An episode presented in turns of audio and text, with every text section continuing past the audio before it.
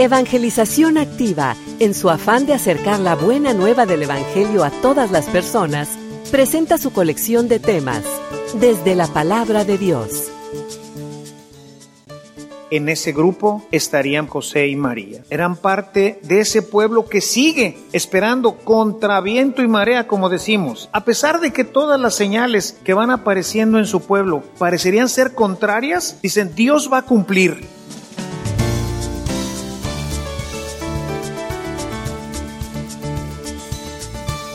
Este servicio te llega gracias a la aportación económica de nuestros suscriptores.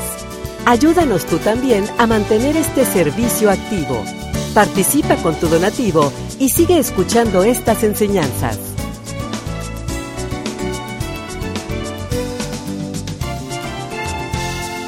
Esperamos que al escucharlos, la semilla del Evangelio dé fruto en tu corazón.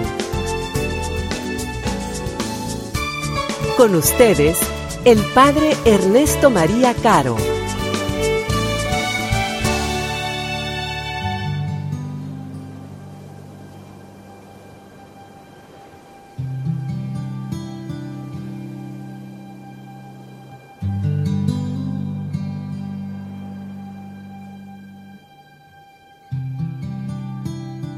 En aquellos días, María se encaminó presurosa a un pueblo de las montañas de Judea, y entrando en la casa de Zacarías, saludó a Isabel.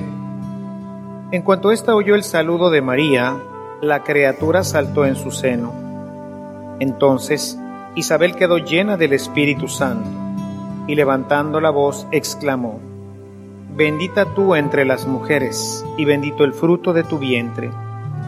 ¿quién soy yo para que la madre de mi Señor venga a verme? Apenas llegó tu saludo a mis oídos y el niño saltó de gozo en mi seno. Dichosa tú que has creído, porque se cumplirá cuanto te fue anunciado de parte del Señor.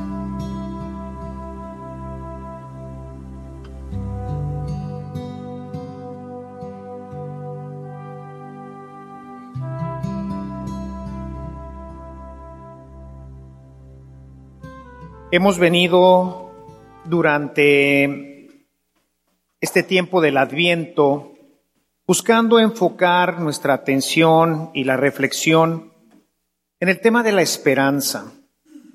Porque hoy, como les escribo en el eh, comentario del pastor que está en nuestra hojita amarilla, hoy sentimos una gran desesperanza, ¿no? Hay desconfianza en las instituciones, desde las gubernamentales y a veces hasta en la misma iglesia, por todas las situaciones que vamos viendo, que vamos viviendo. He tratado a lo largo de este tiempo y en otras ocasiones también invitarlos a ver un poco que esta situación que nosotros vivimos no pertenece solamente a la época que hoy nosotros estamos pues sufriendo o viviendo, sino que estas son situaciones que ha vivido la humanidad a lo largo del tiempo.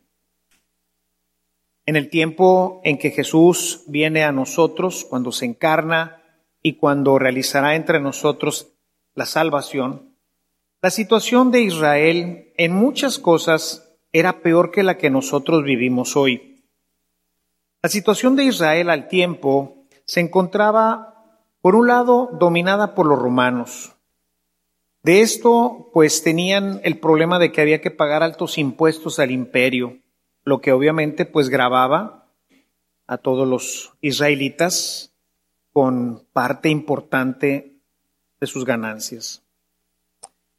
Por otro lado, teníamos al rey Herodes, un rey egoísta, sin vergüenza, que le importaba realmente un comino su pueblo, así. Le interesaba solamente también el tema de los impuestos, pero al margen de eso, todo lo demás no le interesaba absolutamente nada. Al contrario, en muchas acciones era pernicioso contra su propio pueblo. Por otro lado tenemos el poder religioso, también un desorden, un desastre. ¿Por qué? Pues porque los fariseos, como después y los sacerdotes, pues veían solamente también para sus intereses, que el templo estuviera bien, que se pagaran los diezmos, que se hicieran los sacrificios, Pero de ahí en fuera no había un proceso real de conversión ni de búsqueda del Señor. Todo esto quedaba como consecuencia, daba consecuencia que los caminos que comunicaban, sobre todo la parte norte de Israel, fueran verdaderamente peligrosos. Había asaltantes, los mismos soldados de Herodes, pues eran una banda de forajidos. Era gente que pues no tenía control porque pues Herodes no le interesaba nada de esto, entonces obviamente pues ellos se hacían de sus propias ganancias, en fin. Si se fijan, la situación no era muy diferente a la nuestra. Gobiernos corruptos, iglesia emproblemada, no muy interesada en las cosas que podrían ayudar al pueblo, también con cierta corrupción. Vemos, aunque nosotros no tenemos un dominio directamente de una potencia extranjera, pero las consecuencias de la inseguridad, los altos impuestos, la situación que vivimos de la inestabilidad de nuestra moneda, la volatilidad de los empleos, en fin, pues todo esto está muy cercano, muy cercano realmente a lo que vivían en su tiempo. El pueblo de Israel ya había recibido muchas profecías, particularmente después del exilio a Babilonia, que es en donde se va a crear ya con mayor claridad el tema del Mesías. Ellos esperan ahora alguien que los salve, alguien que los libere de Roma para quitarse de encima los impuestos. Alguien que tome el puesto de Herodes y sea realmente un rey como era David, un rey justo, un rey bueno, un, un rey guerrero, que ponga en orden toda la estabilidad civil y pueda nuevamente volver a la paz, la economía, la prosperidad, etcétera. Están esperando que esto pase pero pasan los años, han pasado ya más de 400 años y no llega. Y cada vez la situación se va haciendo peor. Resultado, el pueblo pierde la esperanza en Dios. Pierde la esperanza en un futuro venturoso, en poder volver a recuperar la estabilidad económica, social, política, pero hay un grupo que nunca lo pierde. Le llamaban los Anahuín, los pobres del Señor, los que siempre esperan y creen realmente que Dios va a cumplir su promesa. En ese grupo estarían precisamente José y María. Eran parte de ese pueblo que sigue esperando contra viento y marea, como decimos, a pesar de que todas las señales que van apareciendo en su pueblo parecerían ser contrarias, dicen, Dios va a cumplir. Dios no nos puede abandonar. Dios finalmente enviará al ansiado Mesías. Y bueno, pues esto se cumple en la encarnación del Verbo y se hace realidad en la fiesta que nosotros vamos a celebrar pasado mañana. Mañana estaremos Nochebuena y enseguida Navidad. Ahí se realiza la gran esperanza de Israel. Pero la encarnación se hace concreta. En ese momento el ángel le anuncia que va a encarnarse, que va a venir, todavía este tema de encarnación y todo eso son ya cuestiones teológicas desarrollos posteriores al segundo siglo, pero ¿qué le dice el ángel? El esperado, el Mesías, lo vas a concebir tú, lo vas a concebir en una cosa completamente, pues, fuera de lo esperado, vas a concebir sin concurso de varón y vas a tener en tu seno al Mesías de Israel. Él va a reinar, él, como les decía, esperaban que alguien viniera y se echara para afuera ya a este Herodes y viniera un rey que verdaderamente pusiera orden en la sociedad. Las noticias del ángel son las buenas noticias. Y estas buenas noticias son las que hoy hemos escuchado le va a comunicar a su prima Santa Isabel. Las noticias de que el Mesías ya está entre nosotros, en su pueblo, lo lleva en su seno. No sabemos qué es lo que le dice María, porque no está consignado en el Evangelio. Sin embargo, por lo que dice Isabel, podemos de alguna forma pues intuir que la Virgen María cuando llega le platica lo que el ángel le dijo y es así como ella, ahora Isabel, responde, esto que te han dicho se cumplirá, así como te dijeron, porque pues a mi esposo le dijeron que yo tendría un bebé siendo ya anciana y estéril y pues mírame, ¿verdad? O sea, eso que te dijeron se va a cumplir. María entonces lleva las buenas noticias. Hoy nosotros, hermanos, en nuestro caminar, fíjense que nosotros no damos buenas noticias. ¿De qué hablamos cuando nos encontramos con alguien en alguna reunión o en nuestras casas? Hablamos de las malas noticias, que si secuestraron, que si robaron, que si el gobierno, que si las nuevas leyes, que si no las leyes, que si fue y que vino. Y todas estas son noticias que siguen desalentando a la gente. No, es que nos van a poner una ley no sé qué. Es que ahora el gobierno no sé qué es lo que va a hacer. Es que la situación de los impuestos, es que la situación del trabajo, y es que ya mataron, secuestraron, hicieron puras malas noticias, hermanos. Las malas noticias están en la televisión, por favor. Están en los periódicos. No tienes que hacerle tú de periódico, ni de agencia de noticias. Esas ya las tenemos y son puras malas. Me llama la atención ahí en el noticiero este de imagen que después de que se aventaron media hora de malas noticias, dicen, y ahora la buena noticia. Una, que no sé qué científico ya descubrió no sé qué cosas, ¿verdad? Una después de media hora. Que si en Rusia, que si en España, que si en, Francia, que si en nosotros, que si el gobierno, que si no el gobierno, que esto, que el otro. Media hora. Y ahora las buenas noticias. Una. Hermanos, nosotros los cristianos tenemos que ser, como la Virgen María, los portadores de las buenas noticias. ¿Y cuál es la buena noticia? La buena noticia es que Jesucristo ya nació. Esa es la buena noticia. La buena noticia es que Jesús vive entre nosotros porque lo dice claramente en el Evangelio que conocemos. Yo estaré con ustedes, Mateo 28, yo estaré con ustedes hasta el final de los tiempos. Es decir, Jesús se quedó. ¿Dónde? En ti. Tú y yo somos la buena noticia. Y tenemos que llevar estas buenas noticias, no las malas noticias, a la gente que vive con nosotros, empezando por nuestra casa. Desde ahí tenemos que empezar. Pero estas buenas noticias no nada más es decirles que Jesús ya está entre nosotros, porque eso no cambia la vida. Lo que cambia la vida son las acciones, que dado que Jesús está entre nosotros, pues nosotros podemos cambiar. ¿Y qué es lo que entonces tenemos que hacer? Y para ello quisiera continuar el texto de este encuentro de María con Isabel. Y vamos a ver ahí qué es lo que hay que hacer. Aquí nos va a dar una indicación maravillosa y nos va a dar el resultado de hacer esa acción. Fíjense esto. Hemos leído hasta el versículo 45. Vamos a leer desde el 46 para adelante.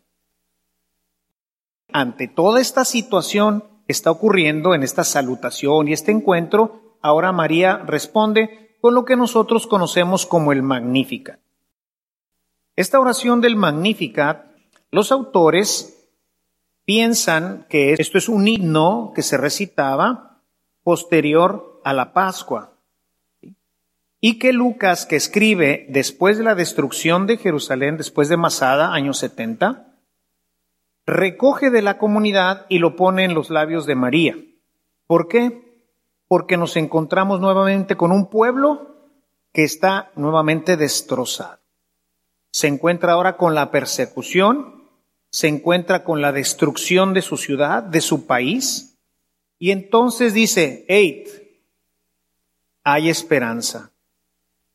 Siempre que está Dios hay esperanza. Bajo esta perspectiva, bajo esta luz, vamos a escuchar el Magnificat, bajo una visión de esperanza. Dice, mi alma glorifica al Señor y mi espíritu se alegra en Dios mi Salvador, ¿Por qué María se alegra?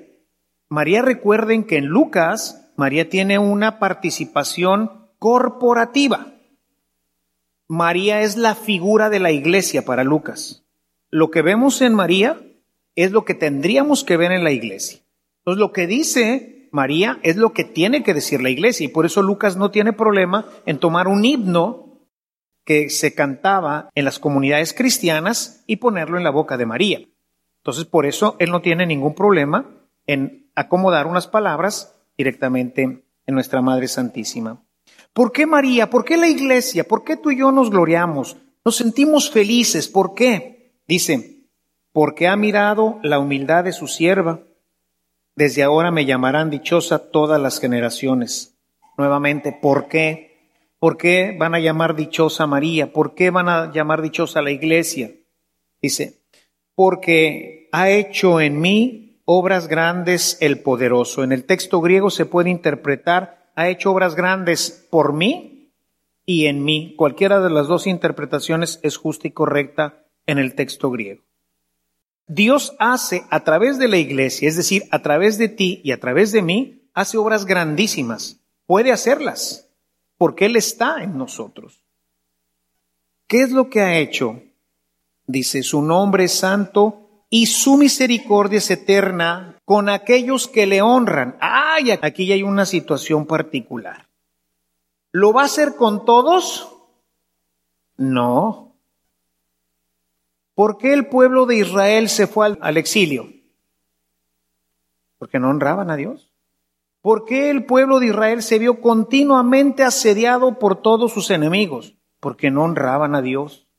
¿Por qué tardaba tanto en llegar la misericordia del Señor al pueblo de Israel? Porque no honraban al Señor. Dice, y su misericordia es eterna con aquellos que le honran. Atención, de esto vamos a hablar. Con aquellos que le honran. Actuó con la fuerza de su brazo y dispersó a los de corazón soberbio. Ahí está ya la acción de Dios Derribó de sus tronos a los poderosos y engrandeció a los humildes. Colmó de bienes a los hambrientos y a los ricos los despidió sin nada. Y tomó de la mano Israel su siervo, acordándose de su misericordia. Padecemos cuestiones de poder, padecemos de situaciones de inseguridad, de falta de economía en nuestras casas padecemos de situaciones de inmoralidad, en fin, realmente el panorama que se presenta, mis hermanos, particularmente con el nuevo gobierno en el tema de las cuestiones morales, el tema del aborto, lo hablaba la semana pasada, el tema de la ideología de género, el tema de la eutanasia, todos estos temas, pues hoy en perspectiva dicen, ya nos cargó el payaso. Podríamos decirlo, ¿no? ¿Y va a ocurrir? Sí, a menos que honremos al Señor. Porque para los que honran al Señor, esto no ocurre.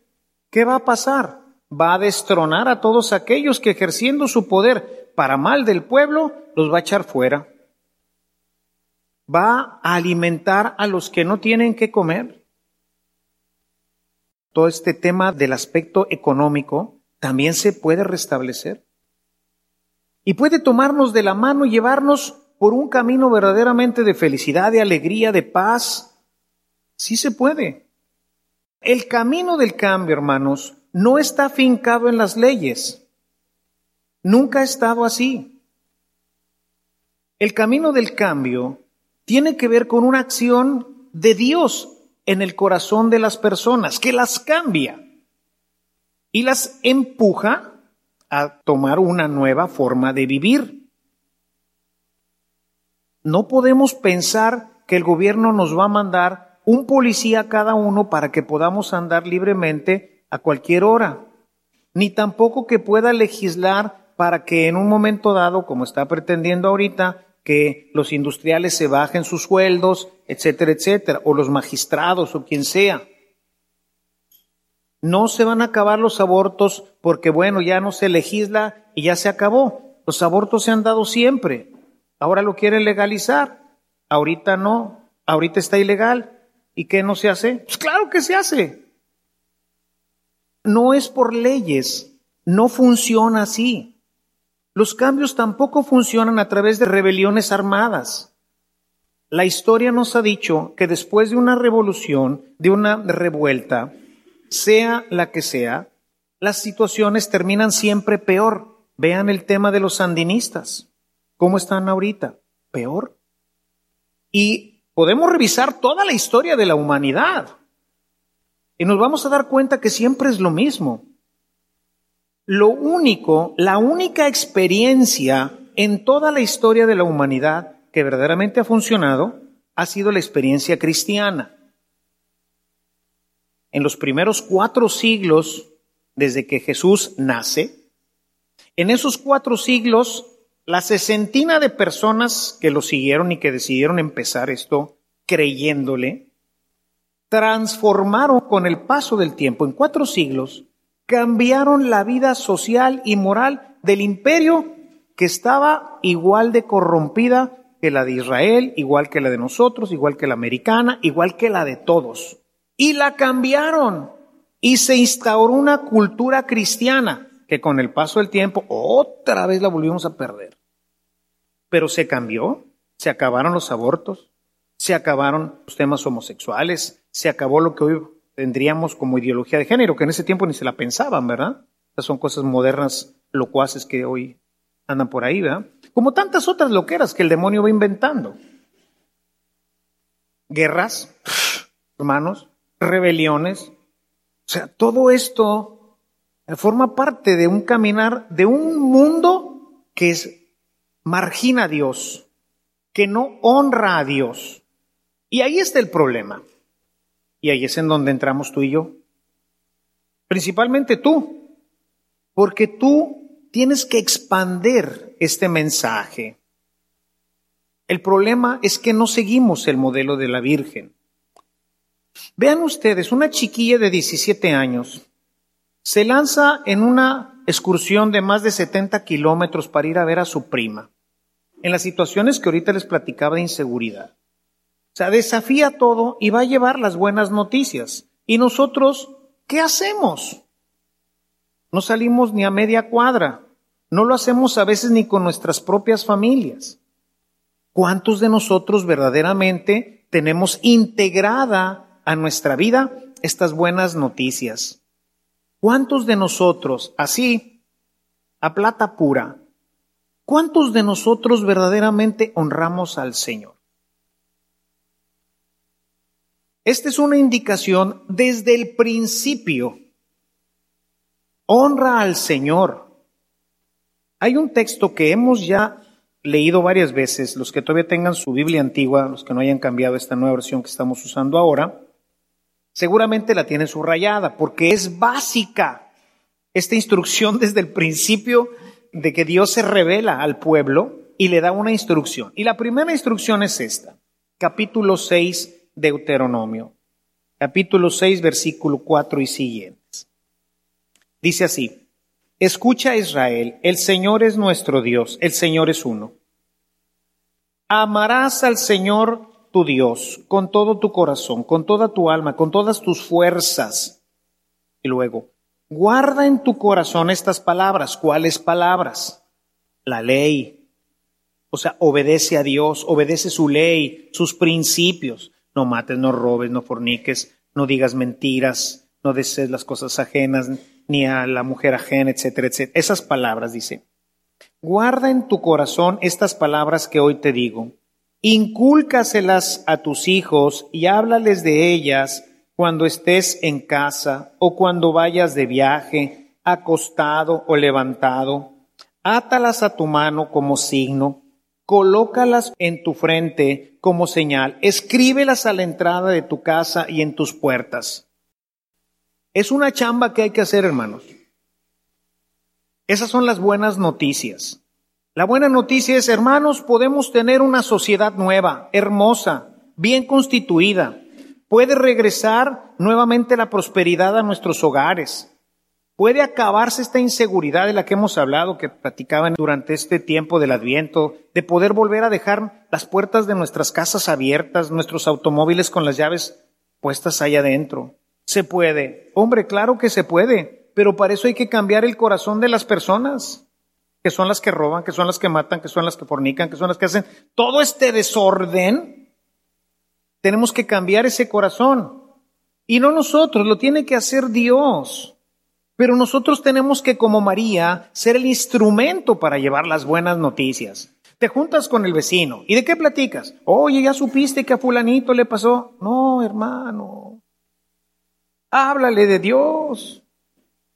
Invítalo a venir a misa. Invítalo a entregarle su vida y su corazón a Jesucristo. Eso va a cambiar. ¿Cuándo? Ahorita no. Queremos soluciones inmediatas. No existen. No existen.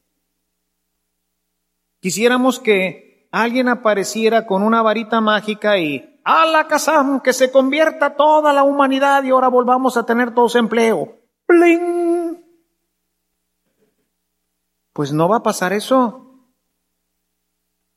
Eso es una tontería. ¿Cuál otra solución hay? ¿Cuántos policías nos pueden mandar? ¿Uno por persona? O como ahora andan proponiendo, ¿no? Que nos den permiso de portar nuestras pistolas.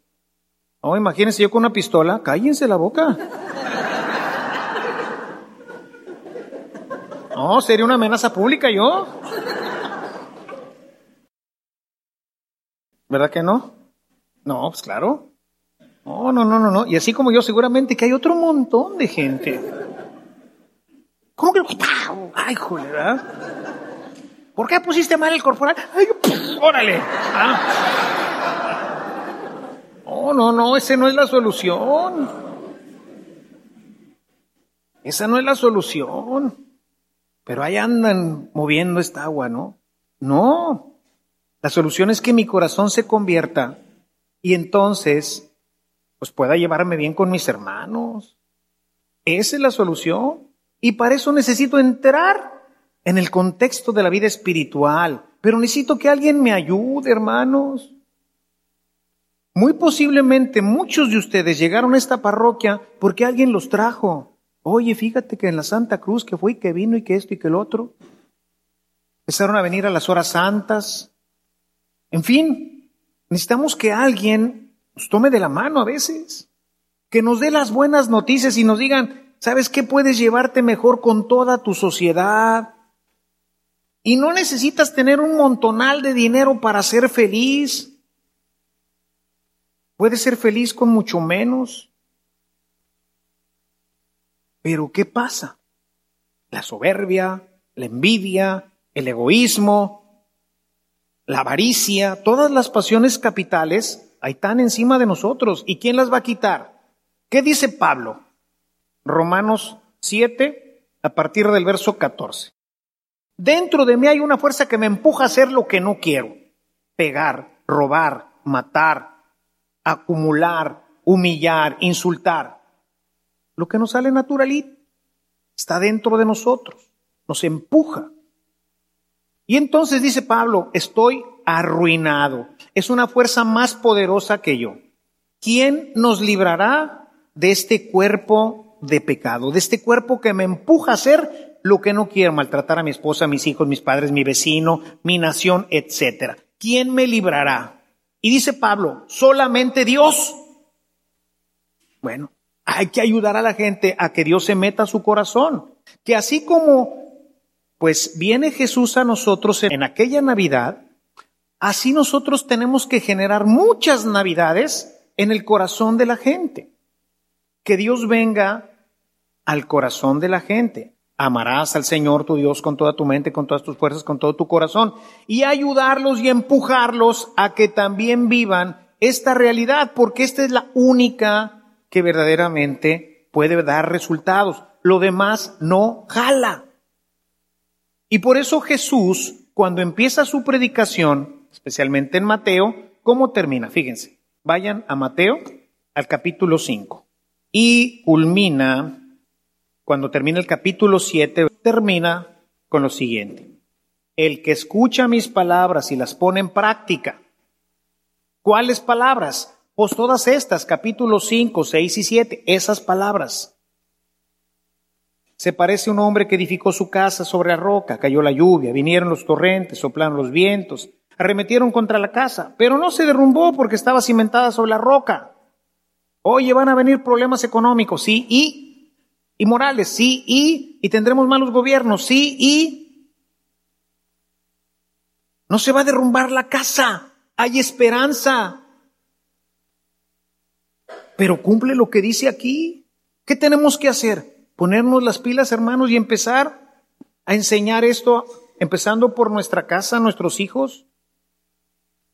¿Qué decía? Repíteselas a sus hijos. ¿Por qué no nos proponemos cada día un versículo, capítulos 5, 6 y 7, en casa?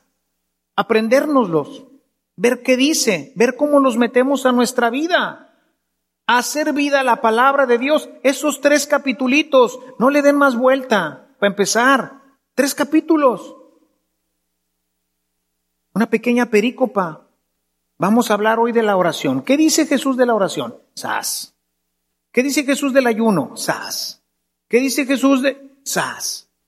Y lo vamos aprendiendo y luego se lo comentamos al amigo, al vecino, al primo, al compañero de trabajo, al compañero en la escuela. Eso fue lo que hizo la primera comunidad. Y no eran muchos. Cuando más los que empezaron el cristianismo no pasaban de 60. Eran los doce más un grupito que se había juntado, que son los que aparecen en el libro de los Hechos de los Apóstoles en Pentecostés un grupito pequeño. Los que van a venir esta misa este día, ¿verdad? Aquí a la parroquia, somos más de mil. ¿Qué creen que podríamos hacer mil personas comprometidas como María a caminar 60 kilómetros para llevar las buenas noticias? Pero no necesitamos ni caminar. Todos ustedes, casi todos ustedes traen un celular en la bolsa. ¿Qué chateas? ¿Qué whatsappeas? ¿Qué publicas? Estoy cenando en el restaurante fulano, clic. Les digo, desgraciado, yo no tengo ni paltamal y tú te estás echando ahí un plato de no sé qué. Me acabo de comprar estos zapatos, clic. Estoy en Cancún, clic. ¿Por qué no usas tus redes sociales para hablar de Jesús? Hoy fui a una misa padrísima, deberías de ir. Vine a una hora santa y la hora santa estuvo espectacular y le estás mandando fotos de Jesús ahí en la hostia. Y entonces tomas el video y oyes el canto aquí y a Chuy miran tirándose un rollo ahí, órale, va.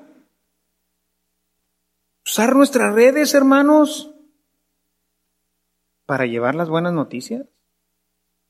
Ya supiste, secuestraron a no sé qué, ya supiste, ya pasó esto, oye el presidente no sé qué, oigan, eso ya lo leí, ya lo oí, ya me hartaron los de la televisión, los de la radio, ya párenle a su cuento.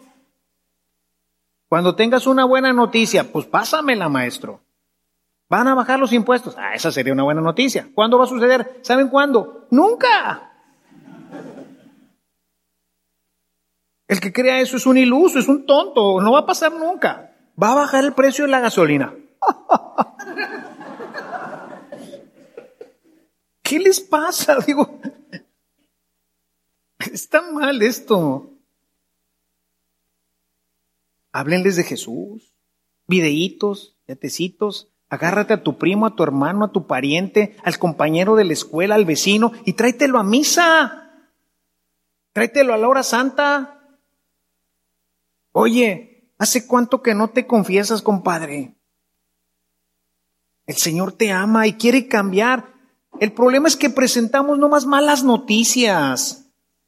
Pero díganle lo que Jesús puede hacer por tu vida. Enséñenle esta fotografía de una comunidad en el siglo primero de nuestra época. Lean un poquito sobre esto.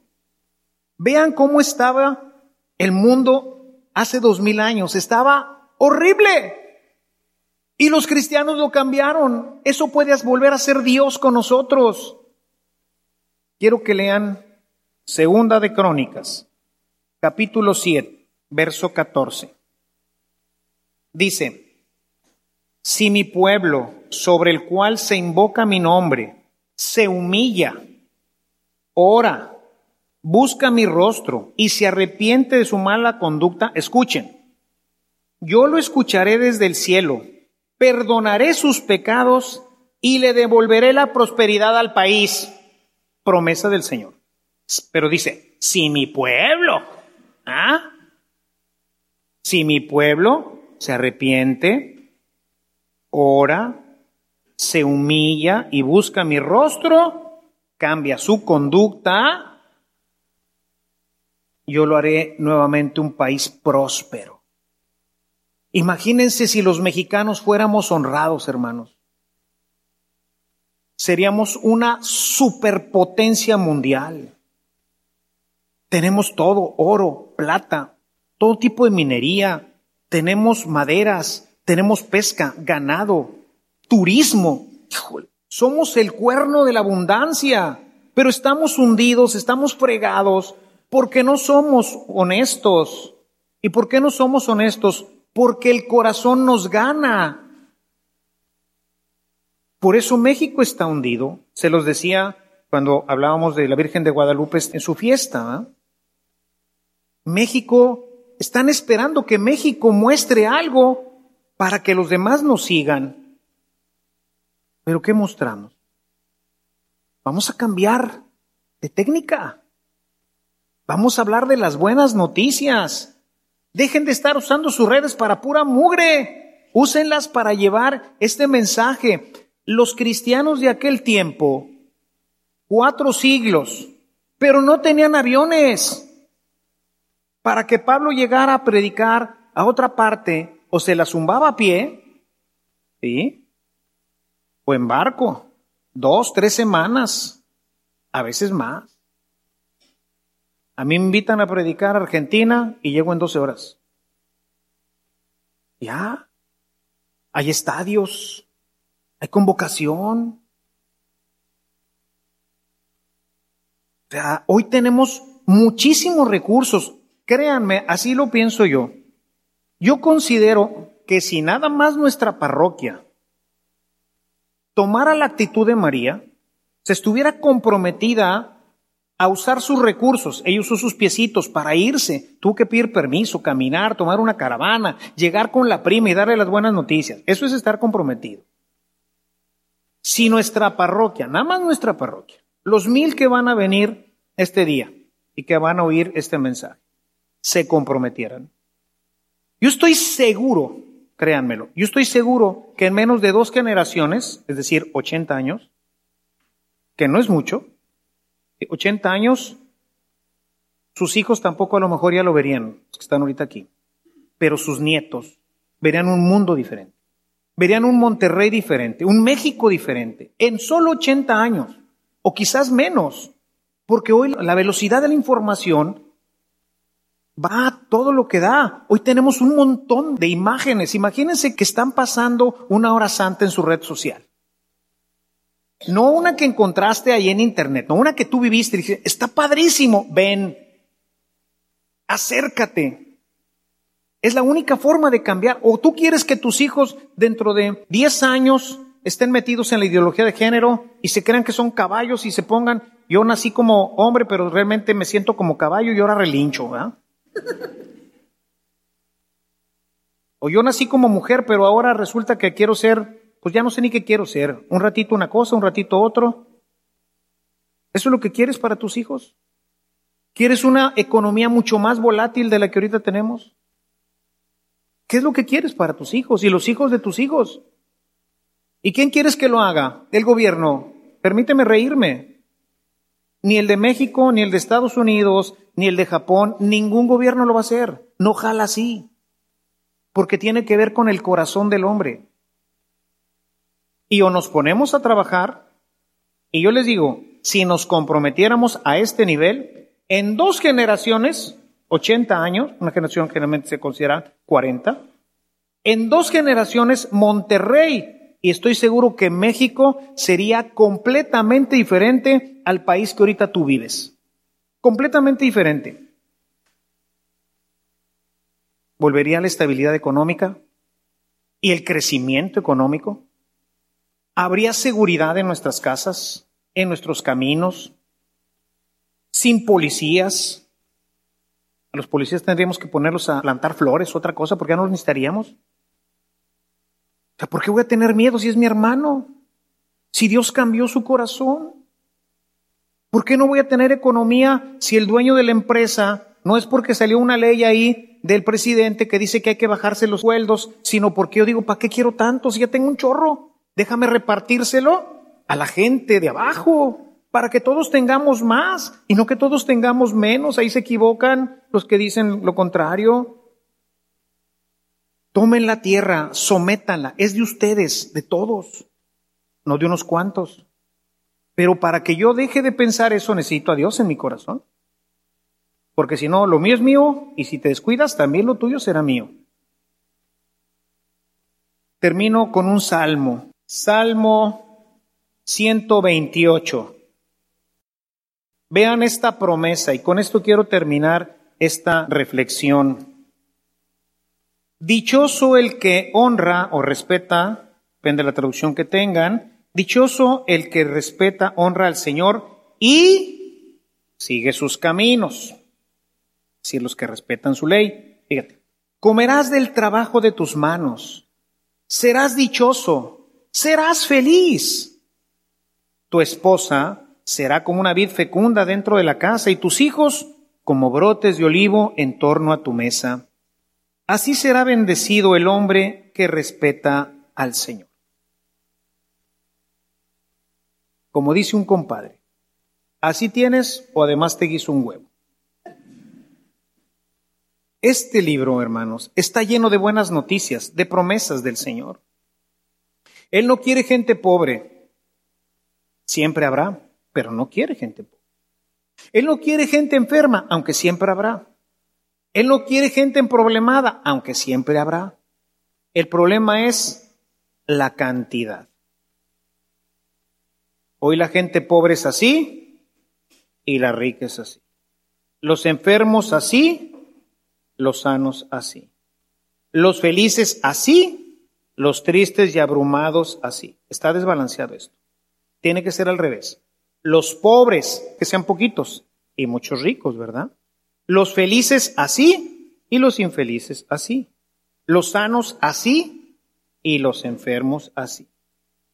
La única forma de tener esto es llevando el Evangelio al corazón de un hermano. Tenemos que adoptar, hermanos, la conducta de María una chiquilla, 17 años, 16, 17 años, 60 kilómetros de aquí a Saltillo, a pie, sola. Tú no podrás usar tus redes sociales para esto. No podrás instruir sobre esto a tus hijos en casa, yendo de camino. Hay muchas cosas muy simples que podríamos hacer, pero no las hacemos. Y si no las hacemos, estos escuincles van a pagar las consecuencias. Ya las pagamos nosotros. Nosotros estamos pagando la inconsecuencia de las generaciones antiguas que no evangelizaron. Tenemos que cambiar esto. ¿Queremos una feliz Navidad? Hay que cambiar la mentalidad. Festejamos en la Navidad la esperanza. ¿De qué? De un mundo mejor. ¿A través de quién? Tuyo. Tú eres la esperanza de este cambio porque Jesús ya nació en ti. Ahora hay que comunicarlo a los demás.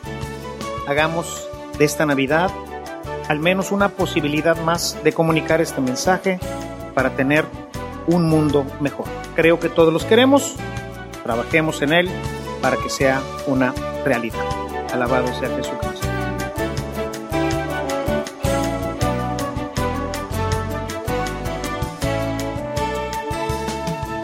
Si esta reflexión ha sido de utilidad para su vida espiritual, le invitamos a visitar nuestra página en internet www.evangelizacion.org.mx, en donde encontrará otros temas que seguramente continuarán produciendo fruto en usted. Que la paz de Jesucristo permanezca en usted y toda su familia, y que la ternura de María abrace su corazón.